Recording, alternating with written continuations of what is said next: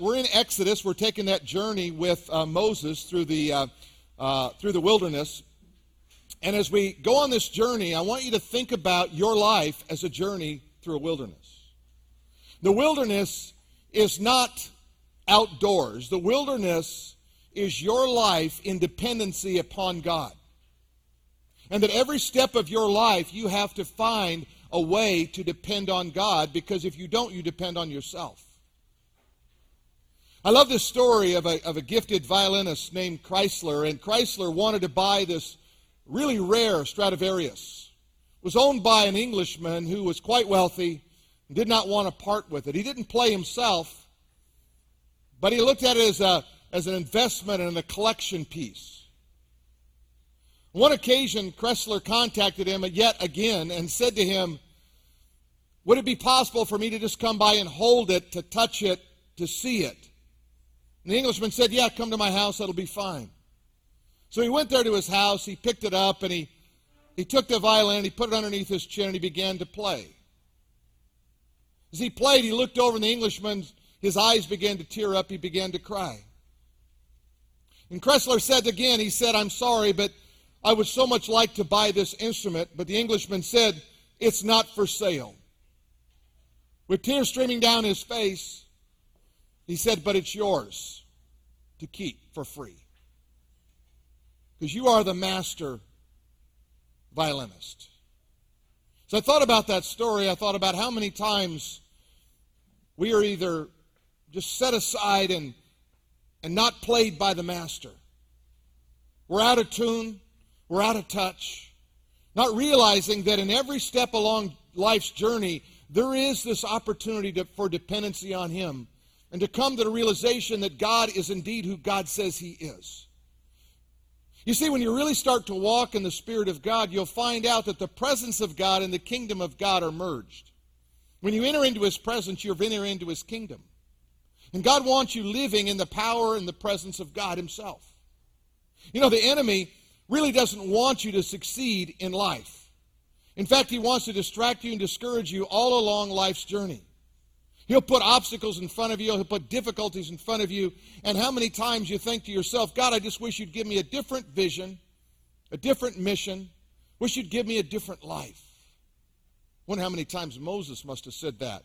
40 years in the wilderness. Do you think he wasn't bummed out at times? He had to be. But he was on a mission, and you know what he did? He kept pushing forward because he knew sooner or later the realization of what God was doing was going to happen. You see, did you ever think that the wilderness is orchestrated by God Himself?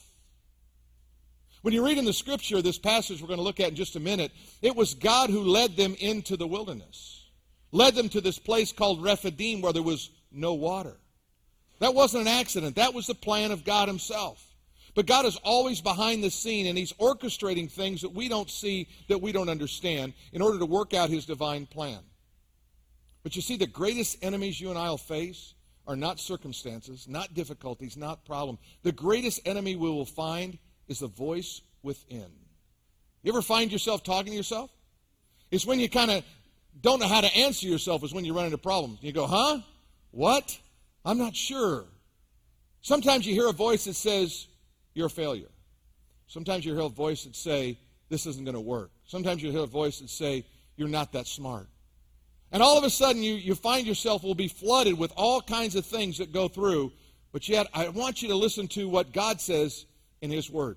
So let's take our Bibles and look to the book of, uh, of Exodus, chapter 17. We're going to look in verses 1 through 7. Holler out when you got it. You got it? All right, that's most of you. All right. Chapter 1, uh, chapter 17, verse 1. Then all the congregation of the Israel set out on their journey from the wilderness of sin, according to the commandment of the Lord, and they camped at Rephidim, but there was no water for the people to drink. You see what God did? God led them right to a dry hole. He led them to a place where there was going to have to be dependency upon God. Therefore, the people contended with Moses and said, Give us water that we may drink. So Moses said unto them, Why do you contend with me? And why do you tempt the Lord? And the people thirsted there for water, and the people complained and complained, and they said, uh, Why is it that you have brought us out, into e- out of Egypt to kill, our chil- to kill us, to kill our children, and our livestock with thirst? You see, the motive was being attacked there. You brought us out here, but it really was God that brought them out there. Moses was just a human instrument. You want us to die, don't you? You want us to die. You want our kids to die. You want our livestock to die. It's kind of a silly comment if you stop and think about it, but look what happens here. Moses cried out to the Lord. You know what that is? That's prayer. He had only one response God, what are you doing? I wonder how many times he cried out to the Lord. He said, he, And what shall I do with this people? They are almost ready to stone me. And the Lord said unto Moses, Go before the people, take with you some of the elders of Israel, and take in your hand the rod with which you struck the river, and go. That rod that he's talking about there was the one he used. Remember with the ten plagues, and he struck the Nile River and it turned into blood? It was a symbol or a picture of the power of God in his life. That God was working through all of that and in a miraculous way. In fact, every time Moses turns around, it seems like a miracle is coming out of his life. He said, God says in verse 6, Behold, I will stand before you there on the rock in Horeb, and you shall strike the rock, and water will come out of it, and the people may drink. And Moses did so in the sight of the elders of Israel. So he called the name of the place Massa and Meribah because of the contention of the children of Israel, because they tempted the Lord, saying, Is the Lord among us? So Israel's whole perspective on this was you think God is really with us in this whole process? Where is God in all of this? Here's a couple of things I want you to see as we take this journey. The first one is this you can't tame the wilderness.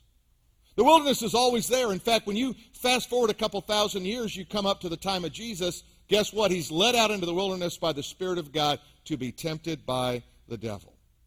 They get to Rephidim, there's no water. Of course, there's no water. God wanted it that way. God put them in a position, just like He puts you in a position, so that you come to a place of dependency on Him. It says there in verse 1 it was according to the commandment of God they went to that place. I want to show you the law of divine irony. Here's the, here it is. The word Rephidim, you know what it means? Resting place. Isn't that funny? God leads them to the place of rest, and there is no rest. God works through divine irony all the time. Also, you don't change the wilderness, the wilderness changes you. It either makes you better or it makes you worse. But the wilderness will have an effect on your life. The wilderness reminds, that you, reminds us that we can't stay where we are. Do you notice what it said? They camped at Rephidim. How many of you are campers? Raise your hand. Let me see. Any campers? I hate camping. I want to go on record right now. Hate camping. You say, oh, you should try it. You never camped with me. I don't want to camp with you. Unless you're going to a hotel. I don't want to camp anymore. I'm done with it. You say, well, you're not being fair. I am being fair. Let me tell you my experience in camping. When I was young, we went camping. When I was in high school, we used to camp up to the base of Long's Peak in Colorado in the winter with snowshoes. All right? We'd set up tents. I don't know why. I still don't know why we did that. I camped all the time. So anyway, we fast forward now. We're married, and, and I've got uh, two young boys, and they say, we want to go camping, Dad. I'm thinking, I don't want to go camping. But you know, it's kind of like a father son thing. You got to do the camping thing every once in a while, right? I go, okay, we'll go camping. We had a van. I said, we'll get a tent. And we took the tent. We set it up in Colorado and we've got it out there. We all get in the in the little tent, you know, and I'm laying there thinking, this is miserable. I hate camping. I hate camping. The boys, isn't this exciting, Dad? Yeah, it's really exciting. I'm loving it. And all of a sudden, it started to rain. Now, when I say rain, I'm talking Noah style rain. The rain's coming down. The tent is supposed to be waterproof, you got it. It's not waterproof. It's leaking. It's flooding. It's everything. And so I just suggest to my boys, well, let's just get in the van and sleep tonight. You know, and, and it's kind of like camping. No, and they're crying, you know, and you know those kind of tears. You know, the, their, veins in their neck sticking out, and the snot's coming down their face, and you're going, oh, I, you know, I can't break their heart. You know, I guess we'll just keep camping in the water.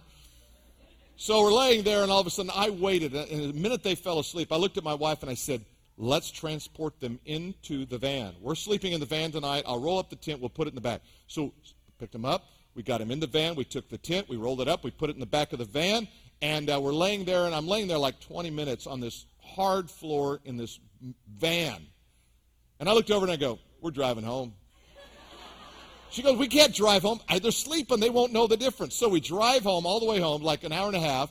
We pull up in front of the house. We pack them in. They still don't wake up. We put them in their beds, right? We go to bed. I'm laying in bed thinking, I love this kind of camping, God. Thank you so much. They wake up in the morning. Hey, what happened? Miracle. Miracle. God transported us here. Star Trek kind of stuff, I'm talking. Transported right here. Camping. Don't like it. See, the wilderness reminds you you can't stay where, where you are, but also in the wilderness, you, you're reminded that your problem is smaller than God. You know what we do? We make our problems